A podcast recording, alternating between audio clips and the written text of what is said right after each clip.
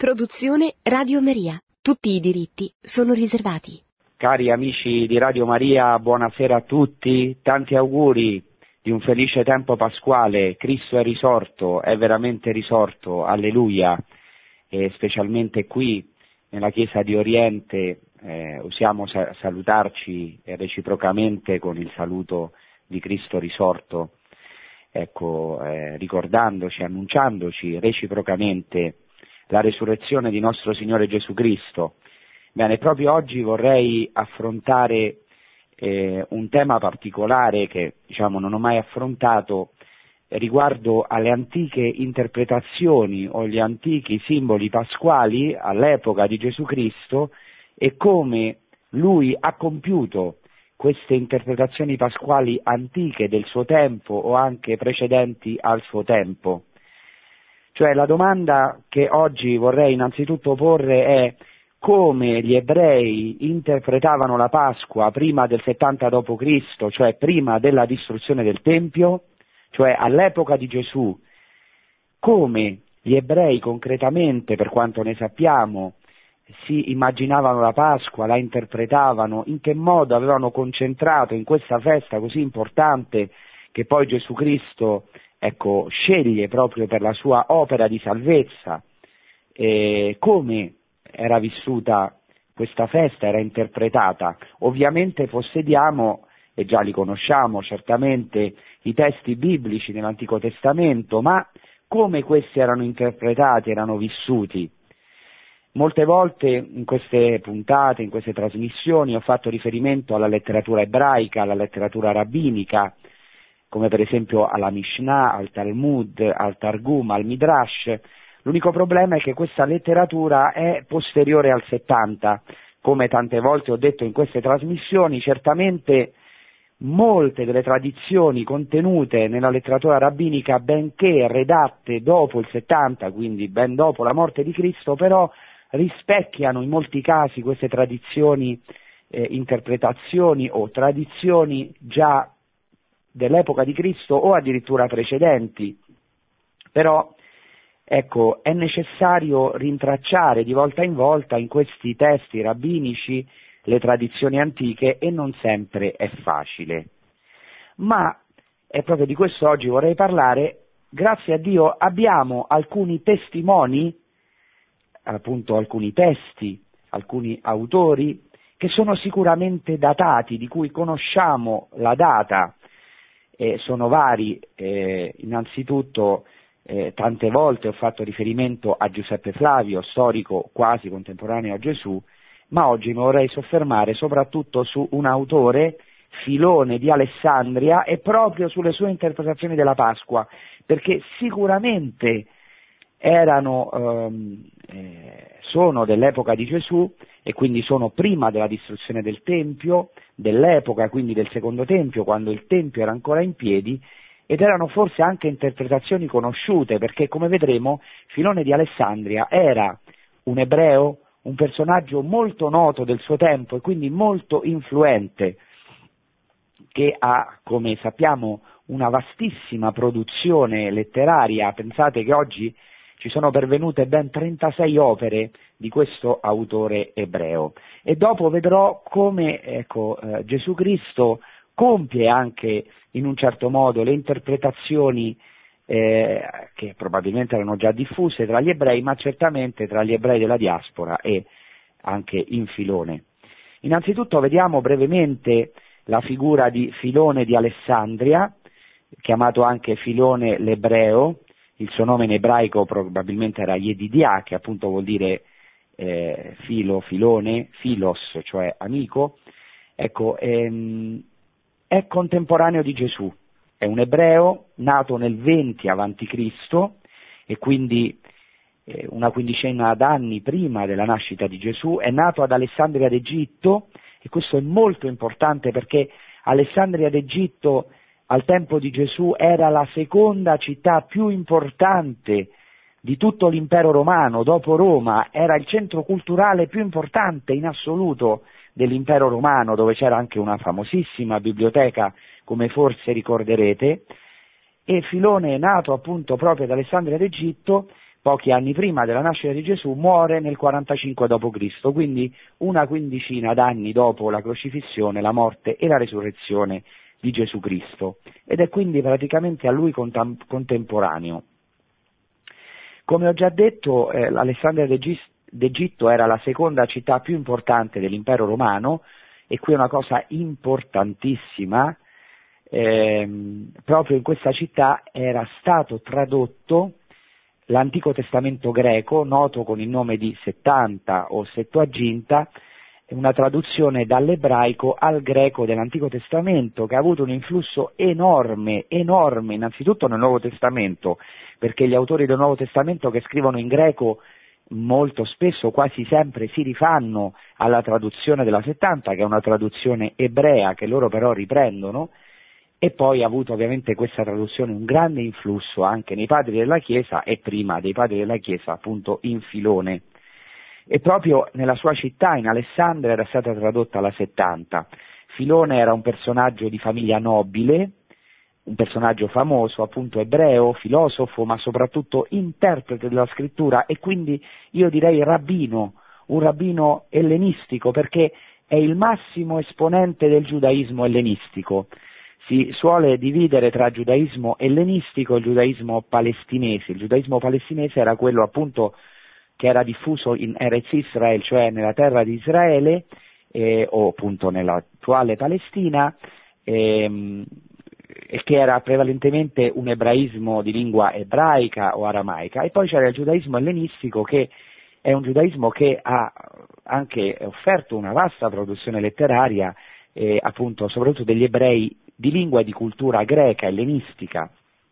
Allora Filone è proprio il massimo esponente di questo ebraismo ellenistico, ha avuto un grandissimo influsso nella Chiesa, nella prima Chiesa, soprattutto nei padri della Chiesa, nei primi scrittori cristiani, non solo alessandrini come Clemente di Alessandria e come Rigene, ma anche nei padri orientali come Gregorio di Nissa e perfino nei padri occidentali come Ambrogio, e anche lo scrittore Eusebio di Cesarea e il padre della Chiesa Girolamo, quindi sua, eh, le sue interpretazioni si sono diffuse anche grazie a questi autori che conoscevano le sue opere, anzi sembra, sembra addirittura che le sue opere, che sono opere di fatto ebraiche, di interpretazione dell'Antico Testamento, si sono pervenute proprio grazie ai copisti cristiani, alle opere di cristiani. La famiglia di Filone godeva della cittadinanza romana. Come San Paolo, dunque, Filone era di cultura greca, di religione ebraica e di cittadinanza romana, quindi ecco, racchiudeva in sé queste tre realtà, questo crocevia di culture e di, di religione ebraica così importanti. Sappiamo dalle sue opere, lui ce lo dice in un'opera che si chiama De Providentia, che si recava frequentemente a Gerusalemme, specialmente per le feste di, di pellegrinaggio, perché in Egitto c'erano tanti, tanti, tanti ebrei. Dobbiamo pensare che nell'impero romano la maggior parte degli ebrei non vivevano nella terra di Israele, ma vivevano nella diaspora, cioè nei, nelle regioni dell'impero romano, come per esempio nell'attuale Turchia, nelle varie regioni, eh, appunto a Roma, in alcune città della Grecia e anche in Egitto addirittura c'erano un milione di ebrei, si dice, si calcola, che un milione di ebrei vivevano eh, in Egitto e che molto spesso quindi si recavano in pellegrinaggio a Gerusalemme, come doveva fare ogni buon ebreo. Quindi al tempo di Gesù Filone è andato a Gerusalemme. Eh, non sappiamo se abbia incontrato Gesù o gli apostoli, probabilmente qualcuno sì, ma certamente si è recato a Gerusalemme nel tempo della predicazione di Cristo e nel tempo della predicazione apostolica. Allora, adesso ho fatto questa breve introduzione, andiamo proprio al cuore. Eh, ecco, se avete un po' di pazienza, penso che sarà molto interessante conoscere come questo grande autore, o rabbino, maestro ebreo, in, interpreta la Pasqua e questo ci aiuta anche a entrare in questo tempo meraviglioso della Pasqua, tempo della resurrezione di Gesù Cristo, tempo di festa. Viviamo in questi giorni innanzitutto la settimana in Albis, che è la, l'ottava di Pasqua, che è come un unico giorno di Pasqua, e poi la cinquantina pasquale, dove viviamo ogni giorno la Pasqua, e sottolineiamo questa eh, vittoria di Cristo sulla morte celebri- che celebriamo con grandissima gioia. Ecco, vediamo come tutto questo è stato preparato da un popolo, è stato preparato anche da grandi maestri ebrei come Filone. Ecco, una cosa importante è che Filone interpreta l'Antico Testamento spiritualmente e spesso anche allegoricamente. Ora non ho tempo di parlare in dettaglio di che cos'è l'allegoria, ma voglio solo dire che questo è tipico in un certo modo anche del rabbinismo o di una parte del rabbinismo che cerca di trovare nel testo biblico, nell'Antico Testamento, il significato più profondo, più nascosto, potremmo dire più segreto. È quello che si chiama, ho parlato in altre trasmissioni, il derash, cioè eh, il, questa attività di ricerca. Darash, il verbo darash in ebraico significa scrutare, investigare, eh, scrutare le scritture, cercare il senso più profondo in, nel dettaglio, in ogni piccolo dettaglio del testo biblico, in ogni parola, scavare, trovare il tesoro nascosto, recondito eh, nella meraviglia del testo biblico. E per questo alcuni testi di Filone sono davvero impressionanti, spesso non facili, per esempio ha dei testi veramente stupendi sul Logos eh, e quindi anche dei contatti con il Nuovo Testamento, per esempio con il prologo di Giovanni, ma ora non possiamo occuparci di questo, come ho detto ci soffermeremo solo sulle sue interpretazioni della Pasqua e in particolare su quattro elementi dell'interpretazione della Pasqua. Passiamo subito al primo. Vedete come ci aiuterà anche a entrare nella nostra Pasqua, perché Cristo compie eh, la realtà della Pasqua. Lui, dice San Paolo, è la nostra Pasqua. Cristo, la nostra Pasqua, è stato immolato. Ecco, Filone commenta innanzitutto ehm, il fatto che gli ebrei portarono con sé eh, la pasta prima che fosse lievitata, cioè portarono degli azimi, ci dice Esodo 12:34, recando sulle spalle le madie avvolte dai mantelli, cioè sottolinea Filone che avevano come nascosto, in ebraico si dice zerurot, nascosto come se fosse un tesoro, segretamente questi pani azimi.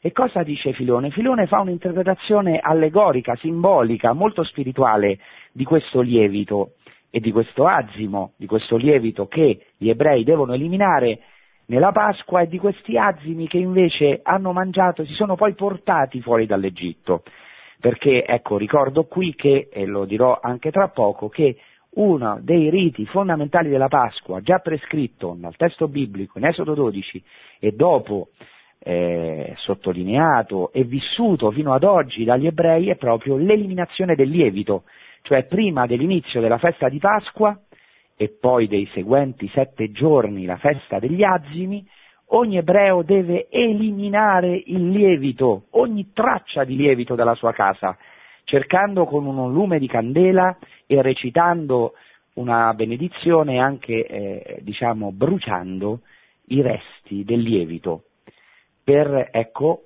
eh, preparare una pasta nuova che saranno gli azimi, che è il pane della fretta, il pane che hanno mangiato gli israeliti la notte di Pasqua, prima di uscire dal paese d'Egitto e poi, come prescrive la scrittura la dovranno mangiare durante una settimana. Ecco, ancora oggi gli ebrei sono di fatto, oggi questa settimana, nella settimana di Pasqua, cioè nella settimana degli azimi, stanno mangiando gli azimi proprio qui dove mi trovo io, qui intorno in Israele. Allora Filone paragona il lievito alle passioni, lui dice indomabili e selvagge in un suo testo, De sacrifici Sabelis et Caini, paragona il lievito alle passioni indomabili e selvagge e gli azimi alle umiltà. Altrove lui parla del pane di afflizione. C'è un'espressione molto bella nel libro del Deuteronomio dove si parla dell'echemani, del pane povero, del pane di afflizione che devono mangiare eh, gli israeliti nella notte di Pasqua. Questa espressione è così importante che è ripresa nella Haggadah di Pasqua, cioè nel rituale di Pasqua, nel seder pasquale, nel rituale di Pasqua che ancora oggi gli ebrei celebrano e che si apre proprio con questa espressione in aramaico, Halachma ania diachalu avatana be'arade mitzraim, in espressione aramaica, ecco il pane dell'afflizione o il pane povero, della povertà o dell'umiltà che i padri nostri mangiarono in terra d'Egitto. Chi ha fame venga e mangi, chi ha bisogno venga e faccia Pasqua. Quest'anno siamo qui, l'anno prossimo saremo in terra di Israele. Quest'anno siamo qui schiavi, l'anno prossimo saremo in terra di Israele liberi.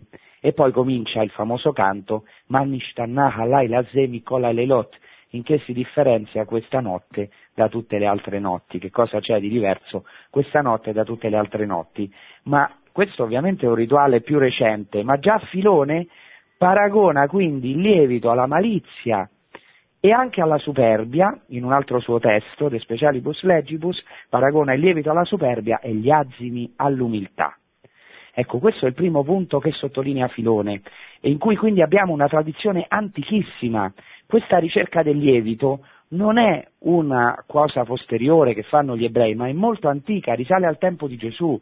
Lo hanno fatto anche la Santa Vergine Maria, San Giuseppe, il bambino Gesù quando erano piccoli, gli apostoli hanno fatto questo rito del, che si chiama oggi Bedikat Hametz, cioè ricerca del lievito o anche Biur Hametz, eh, ehm, eh, bruciare il, il, lievito. È un obbligo oggi ancora per gli ebrei a Pesach, cioè nella festa di Pasqua, eliminare ogni lievito e dicono gli, eble, gli ebrei, vi leggo un testo ufficiale di, del rabbino Yosef Caro, che è uno, ecco, un rabbino sefardita, è una delle interpretazioni più importanti, perché eliminano il lievito e dice, cito, come segno che si devono eliminare le forze del male che fermentano in noi, che sono simboleggiate dal lievito. Ecco, guardate come questa interpretazione, Joseph Caro è un rabbino medievale, ma era già in filone, per cui eliminare il lievito significava eliminare le passioni selvagge, indomabili, eliminare la malizia, la perversità. Ecco, questo si è compiuto in Gesù. Gesù tante volte o alcune volte nel Vangelo ha parlato del lievito e ha invitato i suoi discepoli a guardarsi dal lievito dei farisei e dei sadducei e dal lievito di Erode e lui interpreta il lievito dei farisei come l'ipocrisia e anche il lievito di Erode come guardarsi dalla malizia di Erode. Guardate come Gesù Cristo riprende queste interpretazioni, come le conosce. Ma non solo, San Paolo, in un testo bellissimo che vorrei leggere, eh, riprende proprio questa interpretazione così importante riguardo ai lieviti e agli azimi nella prima lettera ai Corinzi che, attenzione, probabilmente lui scrive proprio in tempo di Pasqua, dovremmo rileggere tutta la prima lettera ai Corinzi in un'ottica pasquale, in una luce pasquale e purtroppo molto spesso o quasi sempre i commentari non la leggono in, questa, in questo taglio pasquale. Dice così San Paolo nella lettera ai Corinzi, eh, parlando del caso di immoralità abbastanza grave tra i Corinzi, per cui un fratello della comunità addirittura convive con la, conviveva con la moglie di suo padre, che non era la sua madre, ma ecco, eh, la, la, sua matrigna. Dice così, eh, eh diciamo, invitando a eh, correggere questo fratello, a escluderlo per un tempo dalla comunità perché non si voleva convertire. Dice così al capitolo 5 San Paolo ai Corinzi, alla comunità, ai fratelli della comunità dei Corinzi, non è bello che voi vi vantiate? Non sapete che un po' di lievito fa fermentare tutta la pasta? Togliete via il lievito vecchio, per essere pasta nuova, poiché siete azimi. E infatti Cristo, nostra Pasqua, è stato immolato Celebriamo dunque la festa non con il lievito vecchio, né con lievito di malizia e di perversità, ma con azimi di sincerità e di verità. Questo testo è meraviglioso, importantissimo, perché qui San Paolo invita i cristiani, invita noi a eliminare il lievito vecchio per essere pasta nuova, perché dice siete azimi, e qui c'è un riferimento importante anche al battesimo i cristiani, noi che abbiamo vissuto ora la Pasqua, siamo in un tempo di Pasqua, proprio nella settimana in Albis, in cui i primi cristiani vestivano per una settimana in vesti bianche, noi siamo gli azimi, siamo la pasta nuova, non per il nostro merito, ma per l'opera di Dio in noi, per la sua grazia, per l'opera del battesimo, che ci ha resi nuove creature, per cui l'uomo vecchio, il lievito vecchio è stato distrutto nelle acque profonde del battesimo ed è rinato un uomo nuovo perché possa essere azimo. Ecco, quante volte invece sperimentiamo nella nostra vita questo fermento, la nostra malizia o alcuni giudizi che forse abbiamo, la nostra superbia che fermenta, lievita, lievita, lievita, lievita. Ma ecco, i cristiani sono azimi perché Cristo, la nostra Pasqua, è stato immolato. Ecco, e siamo invitati veramente in questi giorni di Pasqua a vivere questa realtà nuova, a eliminare da noi ciò che è vecchio, ciò che l'uomo vecchio veramente per rivestire l'uomo nuovo, Cristo, risorto dalla morte, che ci dona questa vita nuova, ci dona di essere pasta nuova in Lui. Ecco, e questo vedete già era prefigurato, certo, nell'Antico Testamento, ma poi rafforzato dalle interpretazioni dei rabbini, in particolare di Filone. Nella seconda parte andremo ancora più nel cuore e vedremo delle interpretazioni stupende di questo ebreo geniale, Filone, di Alessandria e vedremo anche come il Nuovo Testamento e i primi padri hanno visto eh, come queste realtà si sono compiute in Cristo e in noi cristiani. Bene, ora facciamo una breve pausa musicale.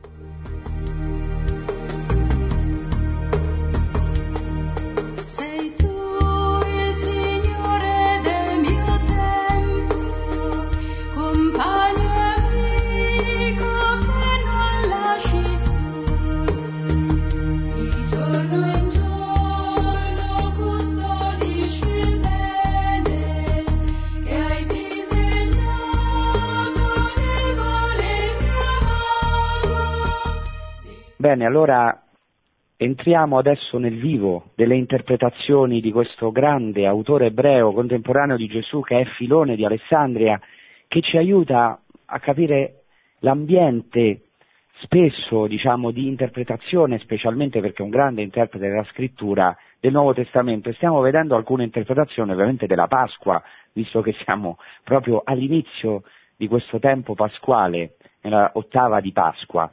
La seconda interpretazione importantissima, forse la più importante di Filone della Pasqua è la Pasqua come passaggio.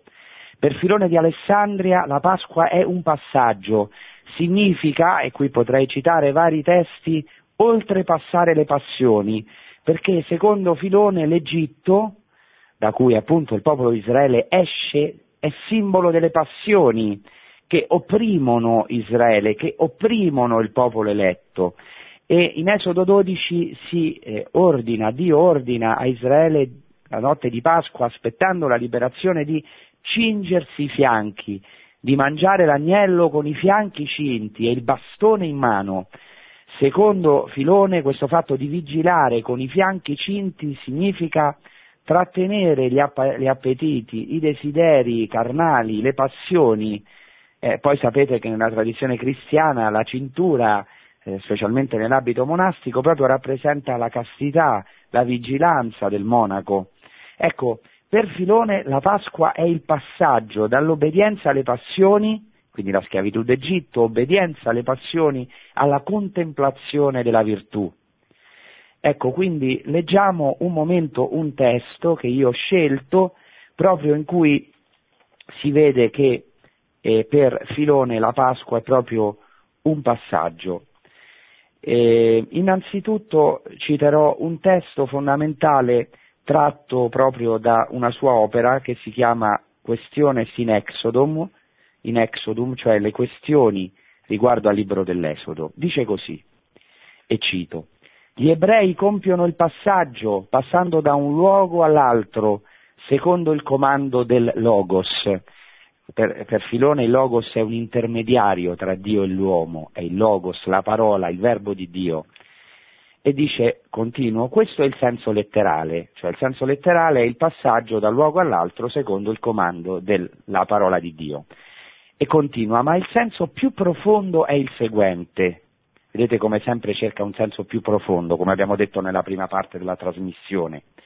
Non compiono il passaggio solo gli uomini che mutano di residenza, ma anche più propriamente lo compiono le anime, quando cominciano ad abbandonare i desideri infantili e il loro terribile disordine, passando a uno stato migliore di adulti. C'è poi ancora un altro passaggio dell'anima accanto a questo, ed è il suo passaggio fuori dal corpo.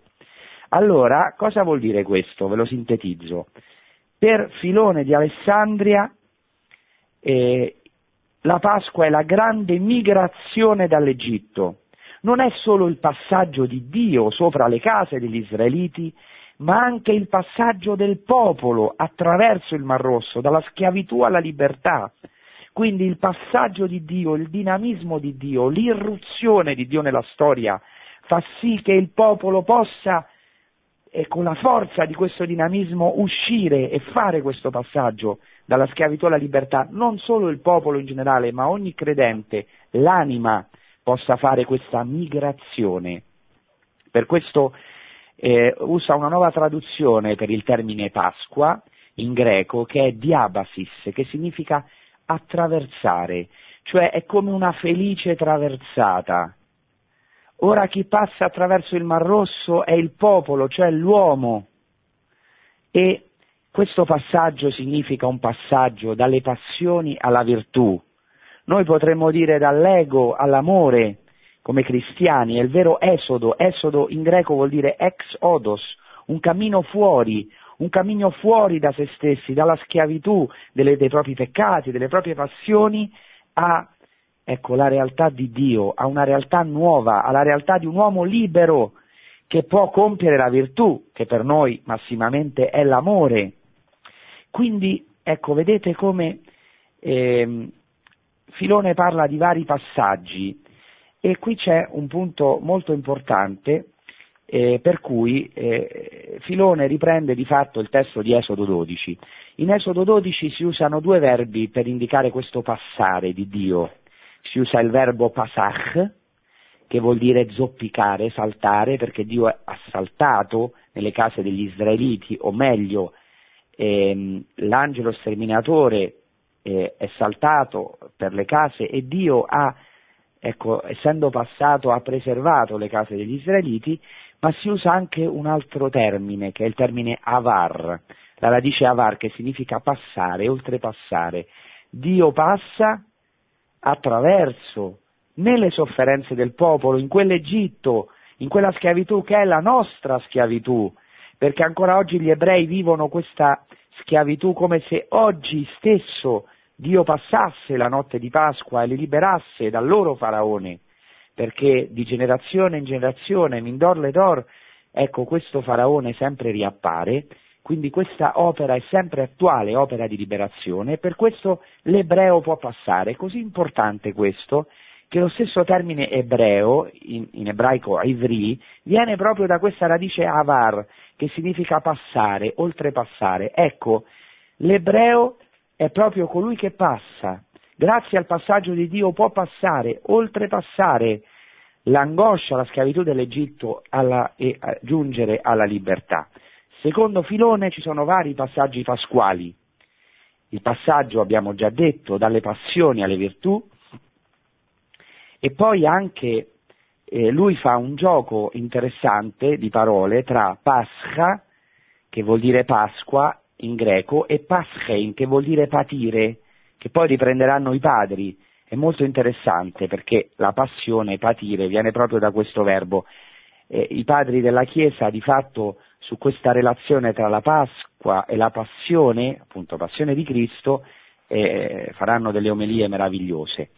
E poi c'è un altro passaggio ancora, un secondo passaggio pasquale secondo Filone, è da quello che è sensibile, dai propri pensieri, dal proprio ego a un'estasi. Estasi vuol dire fuori di sé, un'estasi profetica, cioè contemplare Dio.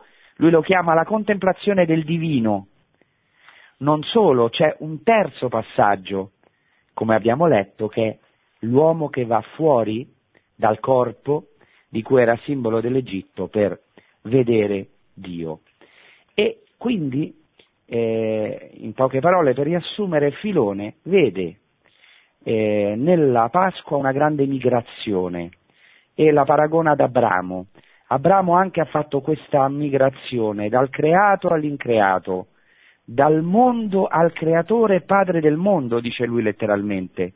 Questo è importantissimo perché in Giovanni 13.1, ecco, si dice proprio all'inizio della parte eh, del Vangelo di Giovanni in cui si introduce la Pasqua, si dice così, prima della festa di Pasqua Gesù, sapendo che era venuta la sua ora di passare da questo mondo al Padre, avendo amato i suoi che erano nel mondo, li amò sino alla fine. Questo passaggio si compie in Cristo, questo che già Filone aveva intuito, aveva intuito che la Pasqua era un passaggio come fece Abramo dal mondo al creatore padre del mondo, sembra quasi letterale, eh, certo non, non, può essere così, ma ecco Gesù Cristo in, in Giovanni compie questo, lui passa in un'ora particolare da questo mondo al Padre. E questo è il suo amore fino alla fine, perché egli è l'uomo veramente libero, Cristo è l'uomo veramente estatico, è l'uomo nuovo che ha fatto questo nuovo esodo dall'egoismo a poter amare fino al telos, dice il testo greco, cioè non solo fino alla fine cronologicamente, ma fino all'estremo, fino al massimo, fino al culmine, là dove l'uomo non può arrivare, ma a cui è chiamato ad arrivare. Ecco, tutti noi siamo chiamati a questo dinamismo della Pasqua, per questo Cristo è risorto, per liberarci dal nostro ego, dal nostro egoismo e veramente farci partire per un'avventura, per l'altra riva, e per questo Cristo è il vero ebreo, è il vero ebreo, è il vero migrante, se così possiamo dire. Infatti già Filone dice che eh, Abramo è eh, il vero migrante, lo dice chiaramente nel demigrazione, pensate che ha proprio un'opera eh, sulla migrazione eh, in cui dice praticamente e cito, la razza degli ebrei, quelli che sempre passano dal sensibile all'intelligibile, perché ebreo significa emigrante. Allora io non voglio entrare adesso nella questione politica, per favore, perché si banalizzano tante volte questi termini, ma questo è qualcosa di molto profondo. Abramo è un emigrante, un migrante, un pellegrino in questa terra, ma ancora di più, non solo un pellegrino, un emigrante che migra dall'idolatria, dalla schiavitù a se stesso alla terra promessa, che è un'immagine del cielo. Questo è prefigurato in Abramo, si compie nell'Esodo e si compie in Cristo, in ogni cristiano che è chiamato a fare questo cammino. Per questo nella Chiesa antica c'era il catecumenato, fare questo stesso cammino dell'Esodo. Il catecumenato era modellato proprio sull'Esodo, perché era un cammino battesimale, in modo che potesse morire l'uomo vecchio e si potesse fare questa migrazione al cielo, al Padre, ecco, per opera di Gesù Cristo. Ecco, così commenta Filone, eh, riferito ad Abramo, esci da tutto questo, riferito ad Abramo, quando Dio gli dice esci dalla tua terra, dalla tua parentela, dalla casa di tuo padre, dice, vuol dire, dice Filoni, adotta una mentalità di straniero nei confronti di queste realtà, che nessuno di esse ti tenga prigioniero, tieniti ritto al di sopra di tutto. Ecco, questo è l'ebreo secondo Filone, uno che non è prigioniero delle realtà mondane, ma sta ritto, come dire risorto al di sopra di tutto, e questo per noi si è compiuto in noi cristiani, in Gesù Cristo, che ci ha fatto compiere questa migrazione pasquale. Ecco, ci sarebbero ancora altri testi, ma non posso dilungarmi troppo, ma lo stesso Gesù Cristo dice eh, nel, in Giovanni 5, dice una parola stupenda che ci può consolare in questo tempo di Pasqua. Dice, in verità, in verità io vi dico, chi ascolta la mia parola e crede a colui che mi ha mandato ha la vita eterna e non va incontro al giudizio, ma è passato dalla morte alla vita. Ecco, chi ascolta la parola di, di Dio, di Gesù Cristo, che è Gesù Cristo, il Logos, che è Gesù Cristo, eh, è passato ha fatto questa Pasqua dalla morte alla vita. Ecco, qui vorrei spendere una parola breve per i nostri fratelli dello Sri Lanka, martiri, 300, forse più di 300, martiri. Ecco, eh, anche se questo ci addolora e anche se dobbiamo con forza no, proclamare eh, la falsità del, fondame- del, fondamentalismo, in questo caso del fondamentalismo islamico, la falsità, la tragedia eh, ecco, e anche l'abominio del fondamentalismo islamico, com'è possibile uccidere delle persone nel momento in cui stanno pregando, celebrando la festa di Pasqua, nello stesso momento però ringraziamo Dio perché non ci ha ancora abbandonato, ancora ci dona dei martiri, anche se questo è molto doloroso, ma il sangue dei martiri è il seme dei cristiani. E vedere questi fratelli che sono passati il giorno di Pasqua da questo mondo al Padre, speriamo di non vederli più, speriamo veramente che l'uomo si possa convertire, che possa desistere dalle opere demoniache, però ecco, noi siamo in cammino, fratelli, e lo dico a tutti, anche a me stesso, siamo in un cammino, in un cammino prodigioso, da questo mondo al Padre, da questo mondo al Regno dei Cieli, da noi stessi a una realtà che ci supera completamente e che è eterna. I cieli sono aperti, non siamo condannati a, ecco, alle, all'ingiustizia del mondo, ma Dio ci ha aperto una strada alla vera libertà. Ecco, e poi l'altro aspetto, e il terzo, e sto quasi per concludere, che dice Filone, è che secondo Filone la Pasqua fa sì che il popolo di Israele è un popolo sacerdotale, in cui tutti quanti sono sacerdoti, in cui tutti quanti sono sacerdoti. Questo è veramente importantissimo. E lui lo dice in un testo, eh, in un testo eh, che è, eh, si chiama De Specialibus Legibus, sulle leggi speciali, e lo cito. Dice in questa festa, sta parlando della festa di Pasqua, molte miriadi di vittime dal mezzogiorno al tramonto sono immolate da tutto il popolo, vecchi e giovani insieme, elevati per questo giorno alla dignità sacerdotale. In altro tempo, infatti, i sacerdoti, secondo le prescrizioni della legge, compiono sia i sacrifici pubblici, pubblici che quelli dei privati, Invece in questa circostanza tutta la nazione compie liberamente i sacri riti con mani pure. Ecco cosa dice Filoni in poche parole? Che il sacrificio degli agnelli, mentre in tutti i giorni, i giorni, tutti i giorni dell'anno erano i sacerdoti che dovevano compiere sia i sacrifici pubblici che privati, questo era l'unico giorno, e ce lo dice Filone, questo risale al tempo di Cristo, in cui tutti gli ebrei, vecchi e giovani, erano elevati alla dignità sacerdotale, cioè erano tutti sacerdoti. E non solo, non solo parla per così dire del sacerdozio dei laici, ma dice ancora di più, dice, sempre nel testo de Specialibus Legibus, che ogni casa in questo giorno di Pasqua è insignita dell'aspetto e della dignità del Tempio quindi ecco, la casa diventa come un tempio domestico, abbiamo come l'idea di una chiesa domestica e tutto il popolo è un popolo sacerdotale. Questo lo dice già il libro dell'Esodo, secondo cui il popolo di Israele è chiamato un popolo sacerdotale.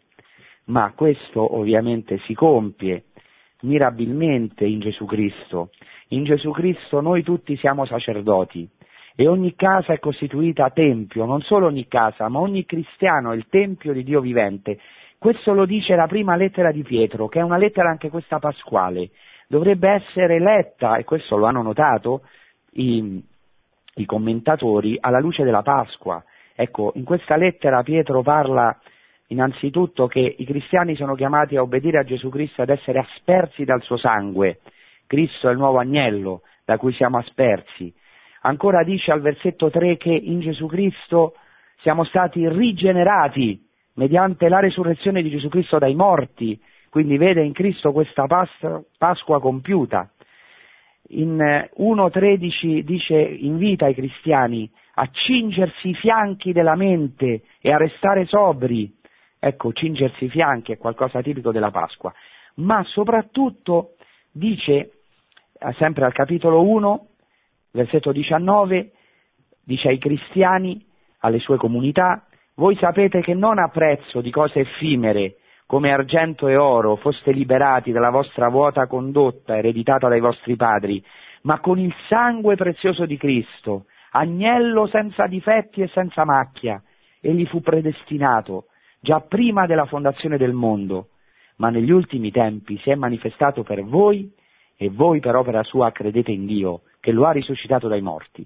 San Pietro vede in Cristo il nuovo agnello, l'agnello senza difetti e senza macchia, è un riferimento all'agnello pasquale, che doveva essere immacolato, immacolato, senza macchia, soprattutto perché non resisteva al male, non resisteva a colui che lo sacrificava, per questo è immacolato, come Maria è immacolata, non solo perché è senza peccato, come Cristo è senza peccato, ma ah, no, non è una cosa solo negativa, ma essere senza peccato, ma soprattutto perché ama profondamente, perché non resiste al male, è senza macchia, è senza malizia.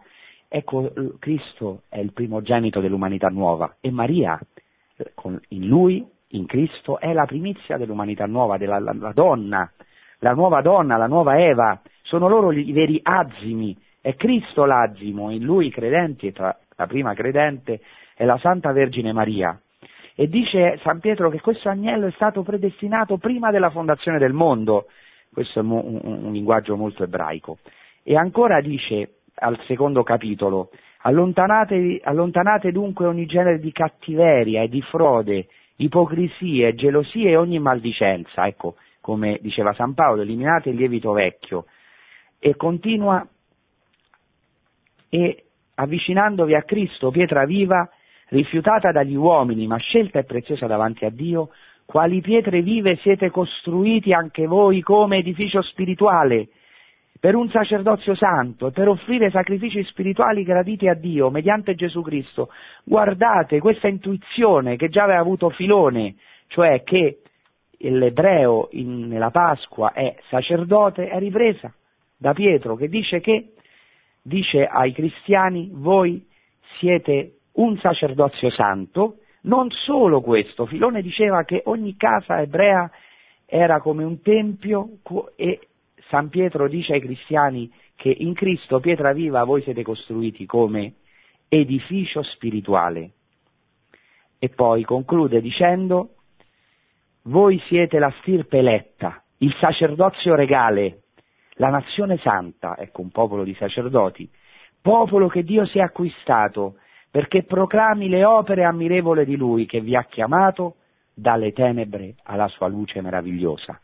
Questo lo ripete anche il popolo ebraico la notte di Pasqua, nella Gadà di Pasqua. Lui ci ha tratti dalle tenebre alla luce e qui San Pietro lo applica ai cristiani che sono il nuovo sacerdozio regale, il popolo che Dio si è acquistato con questo sangue del nuovo agnello che è Cristo e che grazie a Lui sono liberi dalle, dal dominio delle tenebre e sono nella luce, sono passati dalle tenebre alla luce meravigliosa ecco, eh, di Dio. E infine anche, ma non ho molto tempo, sa, eh, Filone ehm, accosta la Pasqua all'inizio della creazione, cioè alla primavera. Questo è molto importante perché ehm, Ecco, eh, Filone dice che il mese degli azimi, quindi il mese di Pasqua, è il primo, e perché il primo? Perché eh, Dio eh, lo, ci ricorda questo evento ogni anno, in modo che sia simbolo della creazione, perché è Dio che ha fatto la primavera, la stagione in cui tutto germoglia e fiorisce. E quindi dice, cito, non ha torto dunque tale periodo è iscritto per primo nella legge, essendo l'immagine stessa del principio di ogni cosa. Cioè, Filone, siccome Esodo 12 dice che questo, il mese della Pasqua, il mese di Nissan, in cui si celebra la Pasqua, sarà l'inizio dei mesi, l'inizio dell'anno, e cade in primavera, Filone dice che questo tempo di Pasqua è proprio l'immagine del principio di ogni cosa e questo sarà ripreso dai padri della Chiesa. Guardate come i padri riprendono la tradizione ebraica, non solo la scrittura, ma anche le interpretazioni di questo geniale ebreo che è Filone e, e la applicano a Cristo. Vi faccio solo un esempio, eh, per esempio Ippolito. Ippolito dice così, eh, è detto anzitutto questo è il primo dei mesi. Perché il mese di Pasqua è il primo dell'anno? Una tradizione segreta ebraica vuole che questa sia la stagione in cui il pastore munge il latte brillante, in cui l'ape raccoglie il dolce miele e modella la cera, in cui il navigante osa affidarsi al mare. E altri padri sottolineano che questo riferimento quindi alla creazione, perché, ecco, cioè, nella tradizione ebraica questo è chiarissimo, c'è per esempio nel Targum la notte di Pasqua, secondo la tradizione ebraica, è stato creato il mondo, è la prima notte, la notte della luce, la notte della creazione. Questo i padri lo riprenderanno proprio per dire che in Cristo noi possiamo vivere una nuova creazione e con questo voglio concludere, perché già sono quasi alla fine del mio tempo, ecco, eh, la Pasqua è per noi questa nuova creazione, questa nuova primavera. Ci dice che possiamo rinascere, che la nostra vita può rifiorire, che non è tutto finito come sembra nell'inverno. Per questo è bellissimo, sarebbe bellissimo in questo tempo di Pasqua, e vi invito a farlo, a leggere il Cantico dei Cantici. E questo canto meraviglioso di amore. Non a caso il popolo ebraico in questi giorni della loro Pasqua legge proprio il Cantico dei, dei Cantici, ecco, dove si dice che l'inverno è passato, la pioggia se n'è andata, i fiori sono tornati nei campi. Non è solo un'immagine della primavera, ma è l'immagine dell'amore, dell'amato che viene e che chiama la sua sposa, la chiama fuori dalla sua stanza, anche se alcune, vor- alcune volte l'amata la- lo perde, ma ecco, l'amato la porta fuori. Per questo l'amata dice attirami dietro a te, corriamo, attirami dietro a te, corriamo. Ecco, speriamo che Cristo risorto, come ha fatto con Maria Maddalena, ci tiri fuori dai nostri sepolcri, ci chiami possiamo sperimentare con Lui questa nuova primavera, questa nuova creazione, possiamo con Lui fare questo passaggio dalla morte alla vita, dalle tenebre alla luce, da questo mondo al Padre, al regno, e che possiamo essere veramente pasta nuova, possiamo essere nuovi, azimi, e possiamo anche infine essere un popolo sacerdotale, un tempio spirituale, come già adombrava questo maestro ebreo Fidone, e possiamo anche essere agnelli in Cristo, manifestare al mondo questa verità suprema, che quello che vince non sono le armi, non, so, non è il terrorismo, non sono le bombe, ma è veramente mostrare al mondo la non resistenza al male.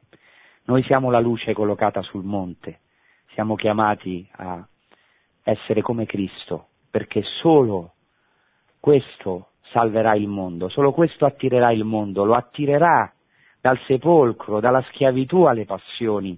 Questo già l'abbiamo visto. Perché i cristiani hanno, tra virgolette, conquistato l'impero romano, conquistato con, con l'amore, con la fede? Perché?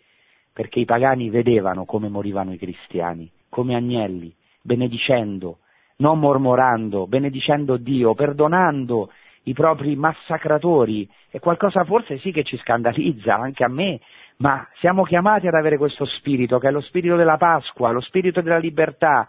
Cristo è risorto solo perché è entrato come un agnello nella morte, nell'ingiustizia, nella violenza del mondo, ma Dio non l'ha lasciato nel sepolcro perché non poteva rimanere nel sepolcro, perché non poteva sperimentare la corruzione chi già è celeste, chi già è nel regno e così anche noi.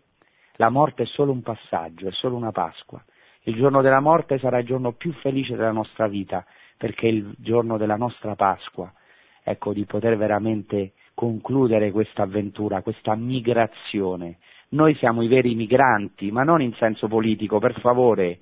La nostra migrazione è un'altra, non è da una terra all'altra, lo diceva già Filone, ma è molto più profonda. Noi siamo dei migranti in questo viaggio interstellare verso il cielo e lì dobbiamo guardare, lì siamo chiamati, rimanendo però sempre ovviamente con i nostri piedi ben per terra, perché siamo in questa vita.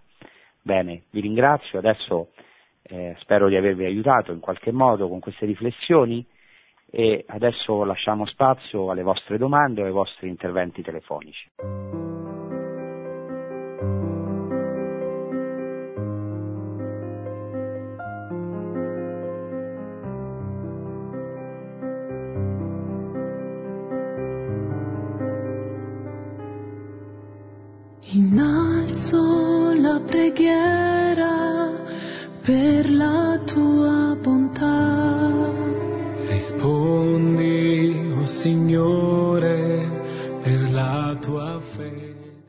Pronto?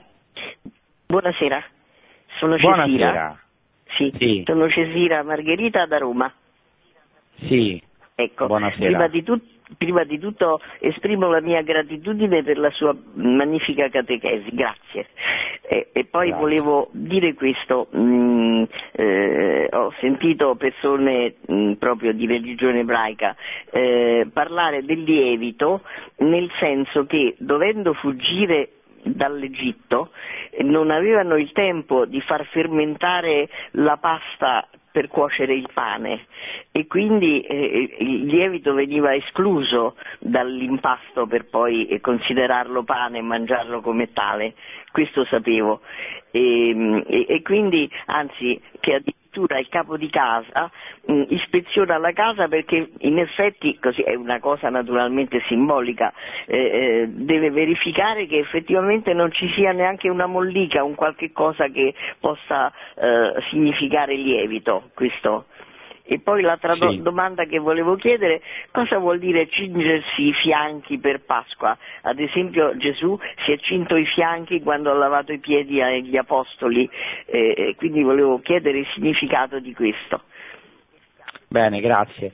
Innanzitutto certamente eh, in Esodo 12 è chiaro che eh, questo pane non lievitato è il pane della fretta perché eh, devono mangiare, in secondo Esodo 12, la Pasqua del Signore con eh, i, fianchi cinti e il bastone in mano e ovviamente non aveva tempo di lievitare, questo senza dubbio. Infatti è chiamato proprio il pane della fretta.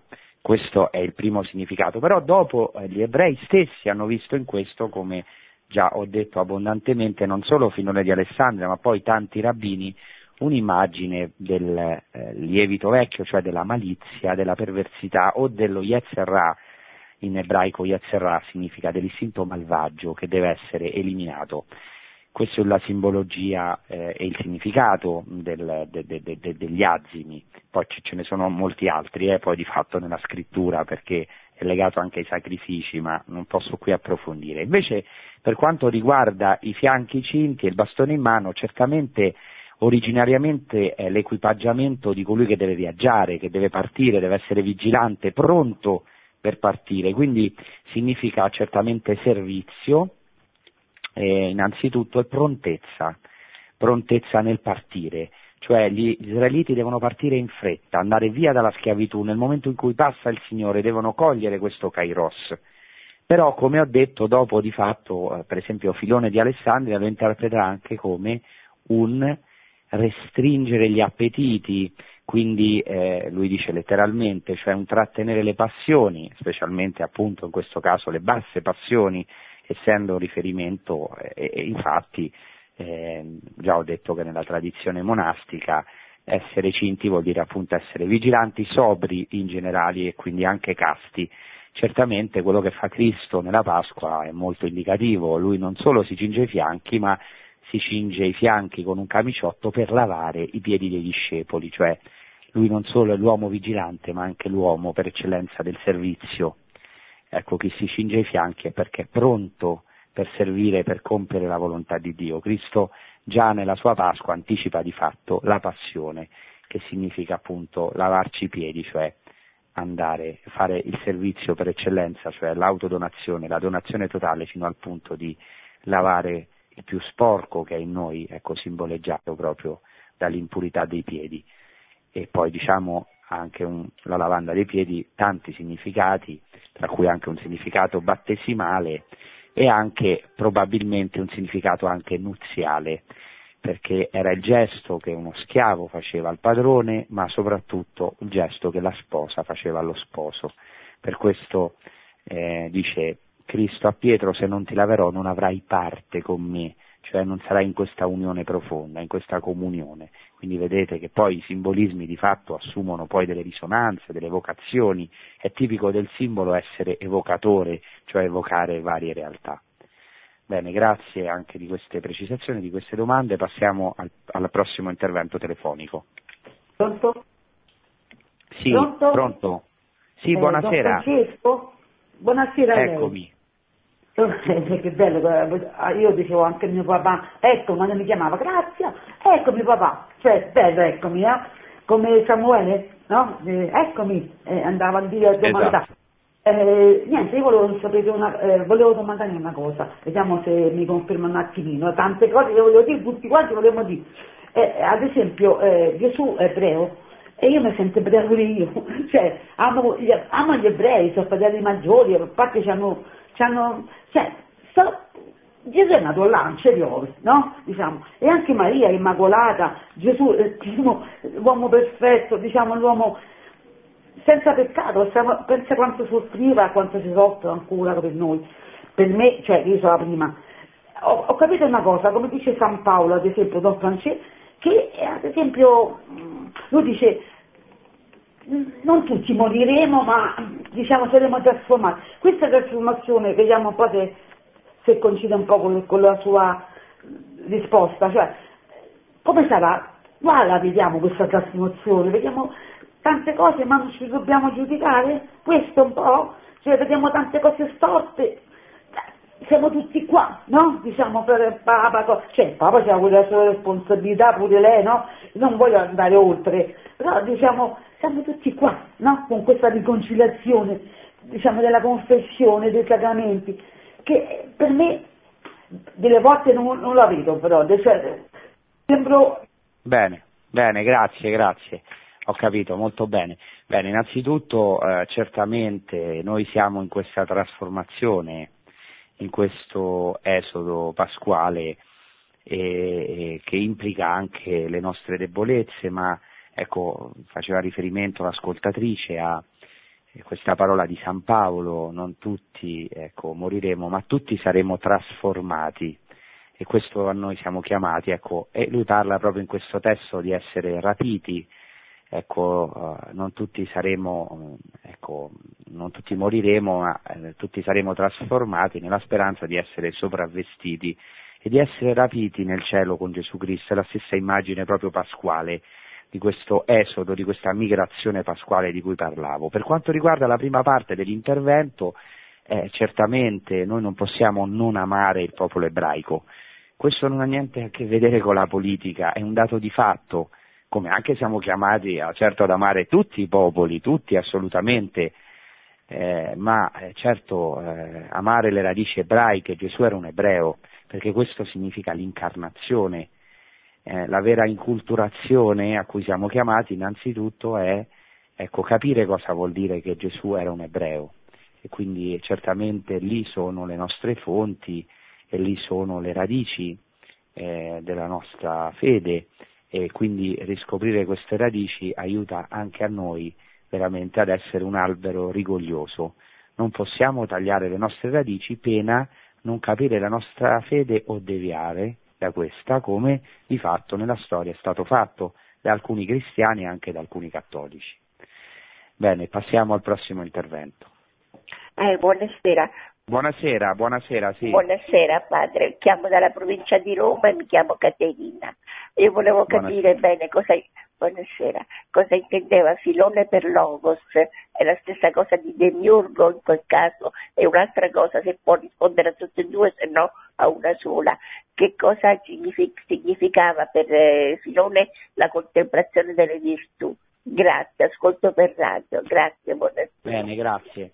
Innanzitutto in filone la dottrina del logos è molto elaborata, è molto elaborata e è giusto, eh, si vede che Caterina conosce abbastanza, sarebbe il demiurgo, cioè ha certamente un ruolo creatore.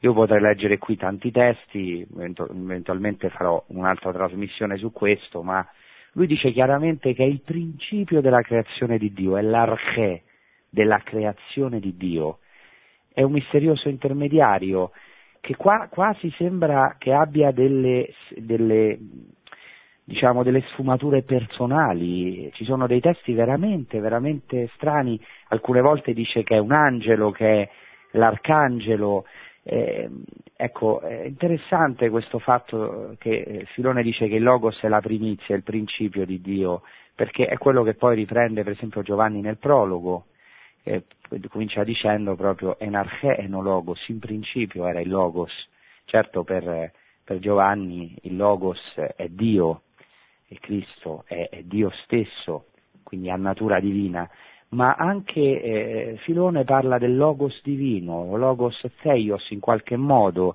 perché è la parola di Dio e quindi la parola di Dio di per sé è increata, capite? È un intermediario e quindi non è facile capire questi testi, bisognerebbe approfondirli.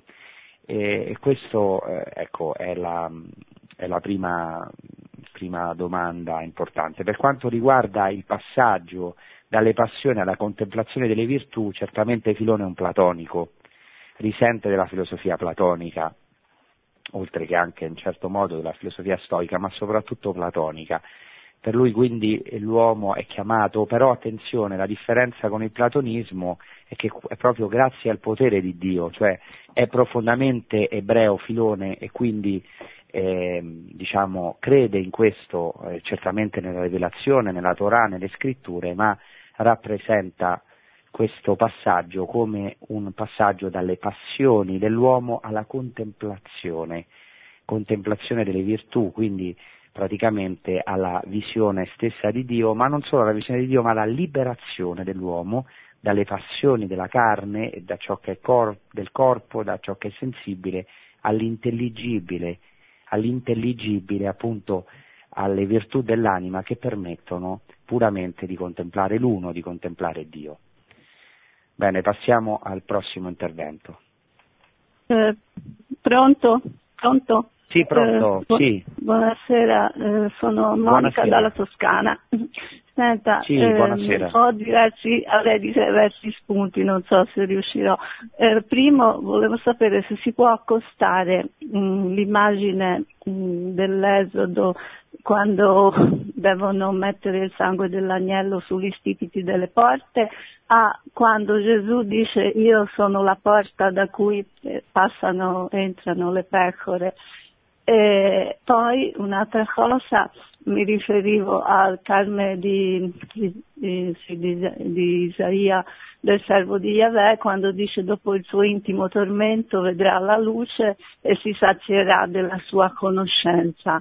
Ora dicevo, mm, questa conoscenza sembra, cioè eh, sia la luce che la conoscenza sembra appunto una cosa nuova, come quando nella creazione io ho notato che all'inizio c'è mm, Dio disse siat luz, poi però mm, la luce che noi conosciamo quando dice crea il sole, crea la luna, cioè sembrano due cose diverse, sembra che si ricolleghi l'inizio, come dice lei, a mm, Gesù che dopo l'intimo tormento vede la luce.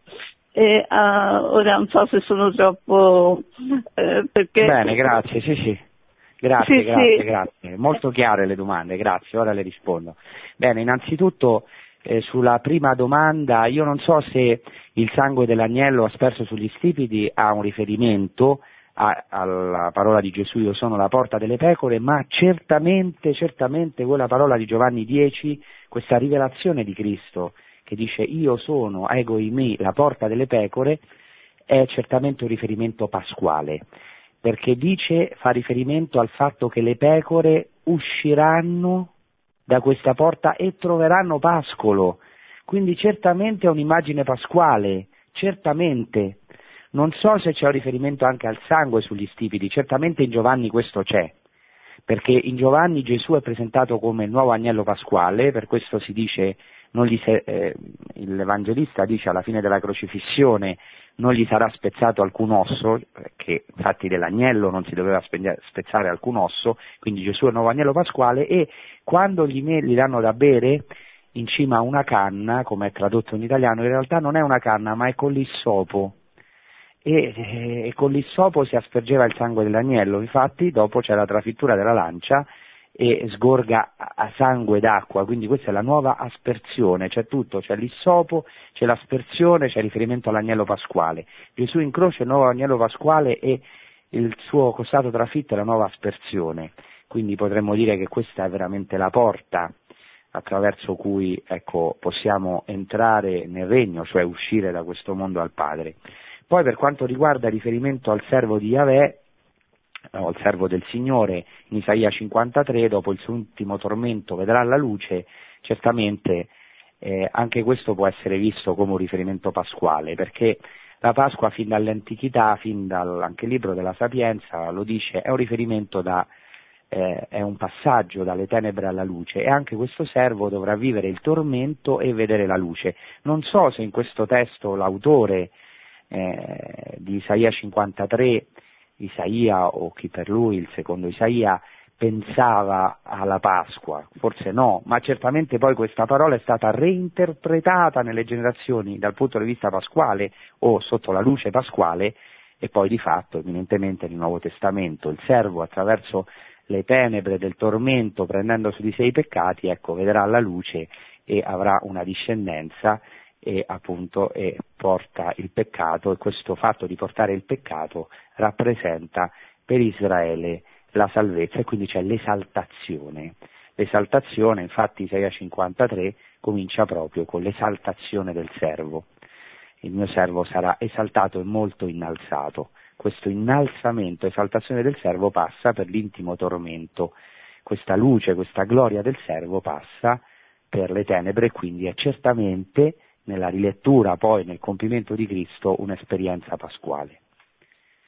Bene, eh, bene abbiamo così terminato il nostro tempo, vi ringrazio, vi auguro di nuovo una buona Pasqua, un felice e sereno tempo pasquale e vi auguro che tutti possiamo eh, sperimentare l'allegria della Pasqua.